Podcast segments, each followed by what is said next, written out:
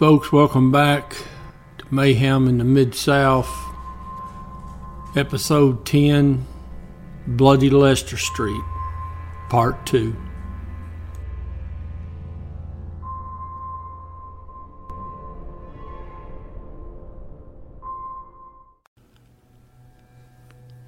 So now you've got the notifications going out from communications. Everyone in the command staff, and obviously one of the first calls is supervisor of the homicide bureau. Now the lieutenant they call is Tony Armstrong. And Tony, of course, later becomes the director of the Memphis Police Department. So he gets a call. They tell him what's going on. So then he calls Ricky Davidson. And Ricky's the other lieutenant in homicide at the time. And he tells Ricky go out there and start getting that scene together. Call out whoever you need. Now, he would have started out calling everybody on his team who's on call. They need more people, of course, they'll start yanking them from the other section. There's two sections in homicide.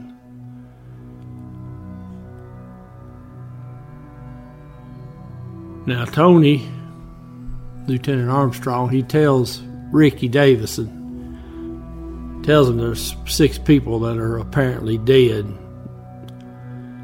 and they got three that's injured, and they're all children. They're on their way to the hospital, and they're not expected to make it.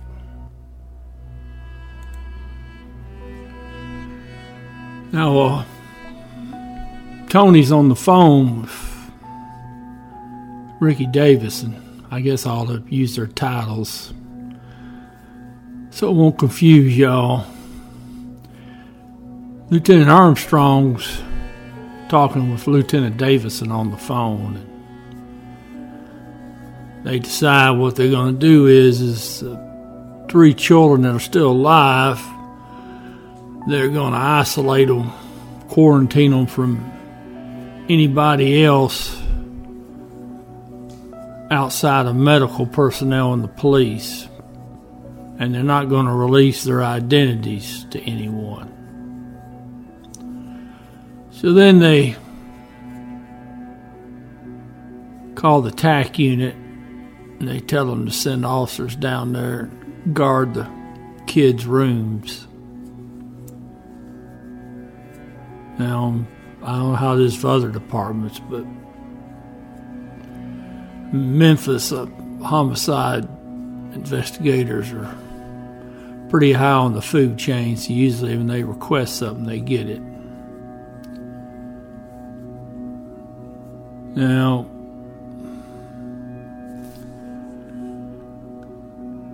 one of the investigators that makes the scene out there on Lester Street is Tony Mullins. Tony and I worked South Precinct Uniform Patrol for years. And we were in homicide together for a little while before I tucked my tail and went back to robbery. Anyway, so they're kind of letting Tony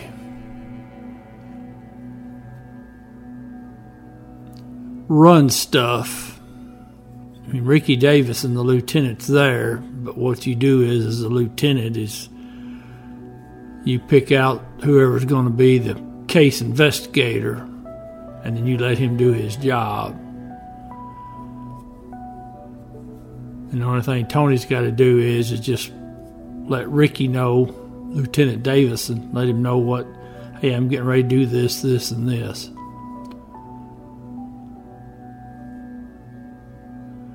Now, obviously, Lieutenant Armstrong, he makes the scene.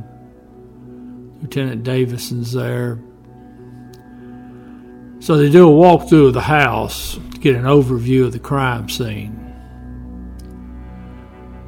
And then they send Tony, Sergeant Mullins, They send him back downtown to type up a search warrant because they've got to have a search warrant for the house. Now, they've secured the house, which they can legally do. And they can go through the house and make a protective sweep looking for victims or suspects. But now, once they've got the scene under control, they got to get a search warrant. Because if you don't have a search warrant, you've got to have written permission from the owners of the house.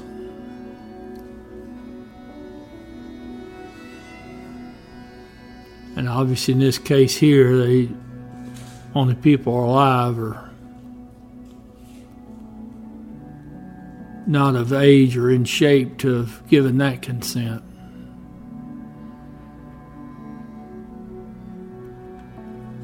So Tony, he comes back after he gets the warrant signed because once he types up that warrant, now he's got to go out and he's got to find a judge to sign it. So you got to start calling judges at home.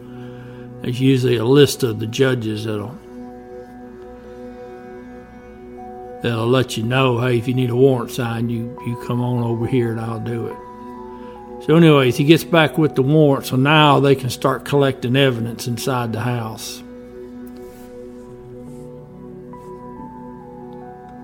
Now they bring the ME out, and he brings a whole passel of people with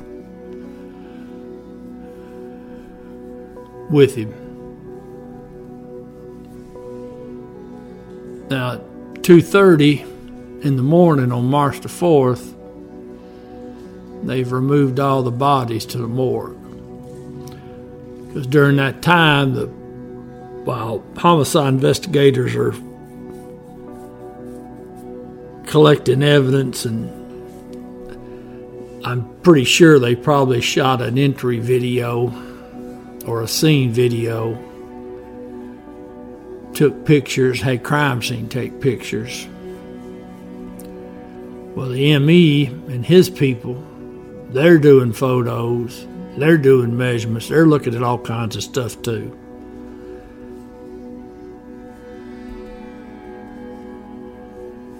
So they, everybody clears the scene around that 2:30 mark in the morning. And they put uniform patrol on the house to keep the scene secure. So they can start back the next morning. So Tony Mullins he goes back with investigators and crime scene people. And they keep on a working. They started about 10:30 or 11. Because folks, eh, I'm telling you, I've been on some homicide scenes where literally each time we go back to the scene, we would find something we didn't see the first time.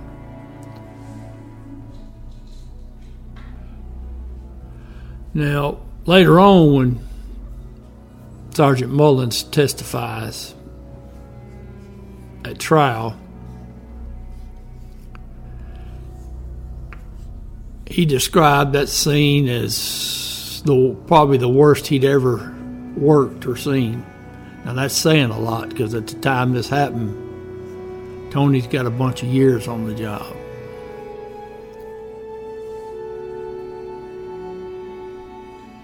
Now, the living room area is pretty cramped because they've got a lot of furniture stuck in that living room. And the bodies are all the, the original four bodies in the living room are right there together. Now, Tony would say later From what he saw the crime scene, it looked like it had been staged.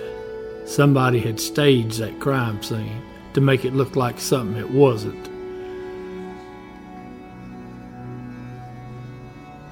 People don't realize how difficult that is to stage a scene in such a way that the police won't notice there's something wrong. Because we're not too smart, but we're not dumb enough to buy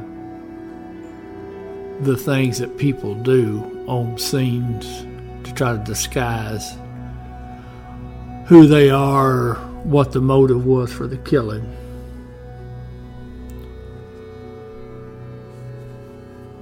Now, Sergeant Mullins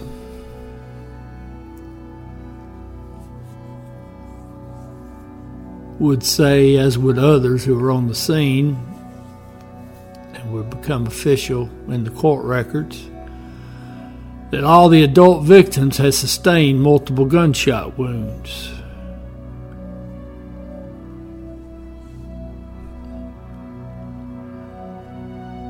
They've also come to the conclusion that two guns were used in the shooting a 9 millimeter and a 380 caliber. But they can't locate either gun on the scene. Now, officers did locate and recover spent bullets in the living room on the sofa cushion on top of a piece of plastic from a window unit air conditioner.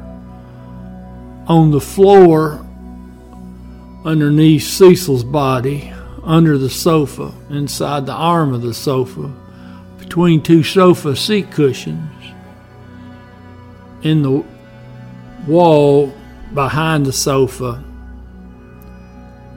and in the east wall of the living room.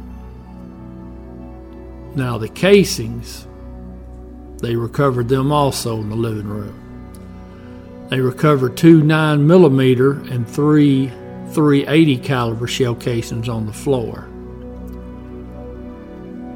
Now, while they're moving items around, there's a jacket on the love seat. They picked that jacket up and they found a, zip, a Ziploc bag now, in that Ziploc bag, it had 11 9 millimeter casings and five 380 casings, spent shell casings. Now, Tony Mullins, being the sharp investigator that he is, it don't take him but just a second or two to figure out that persons that did this shooting were collecting those shell casings. Their obvious intent being they're going to remove them from the scene. So somebody took the time to start picking stuff up.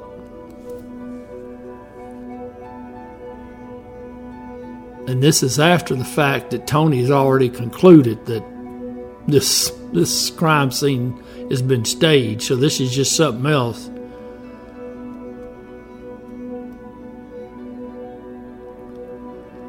Now, Tony's also saying, Sergeant Mullins, that part of this staging were the adult victims themselves, that they had physically been moved about the living room.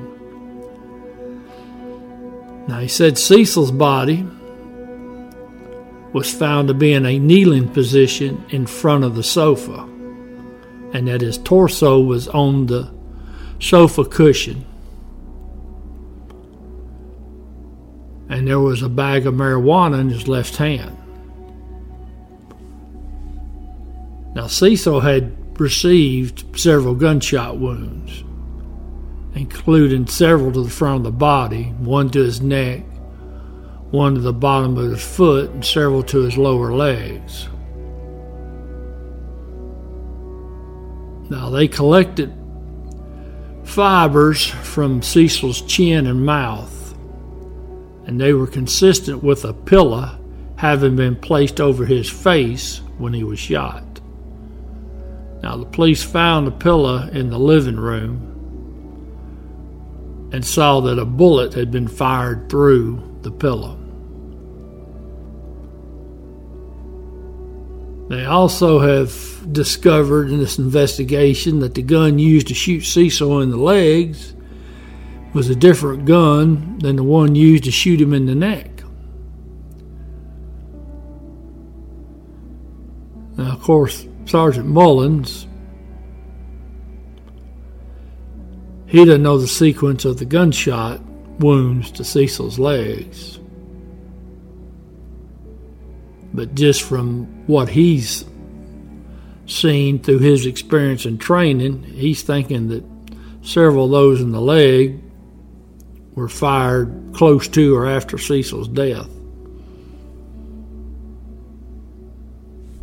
Now, part of that comes from the fact that if somebody's dead, you shoot them, you're not to you're not to see blood spray or a lot of bleeding because the body's dead.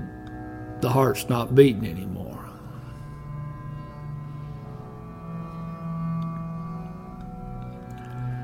So Sergeant Mullins saying that whoever shot and killed Cecil, he then took the time to reposition Cecil's body. Because from the gunshot wounds, Sergeant Mullins is saying that Cecil was facing his attacker when the first shot was fired. And that comes from the fact that Cecil's got gunshot wounds, entry wounds to the front of his body.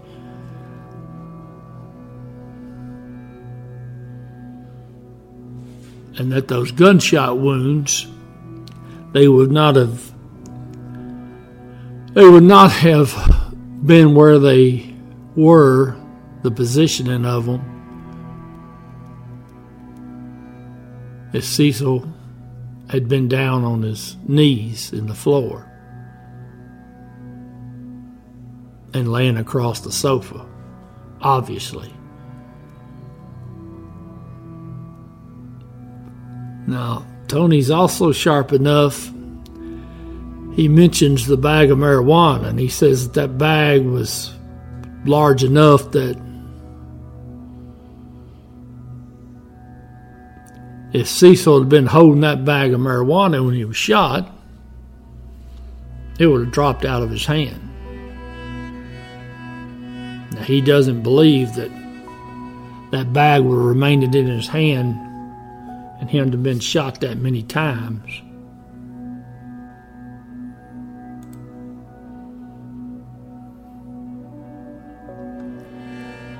Now, police recovered a loaded 12 gauge sawed off shotgun.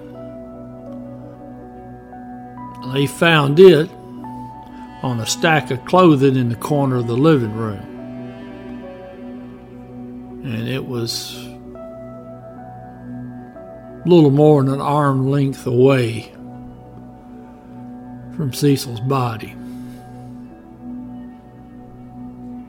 Also recovered five more live rounds of shotgun ammunition under the sofa.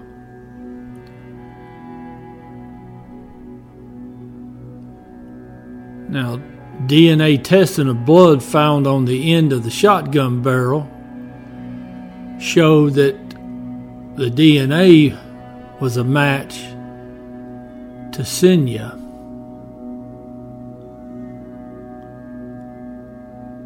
The two month old, that some of her blood was in that blood.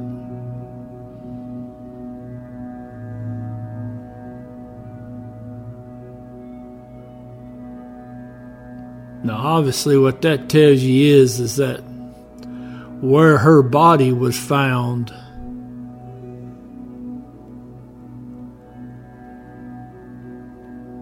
in the house was not where the body was originally. At some point, that little two month old was around that shotgun, and the shotgun's in the living room. So it tells you the body or the shotgun got moved.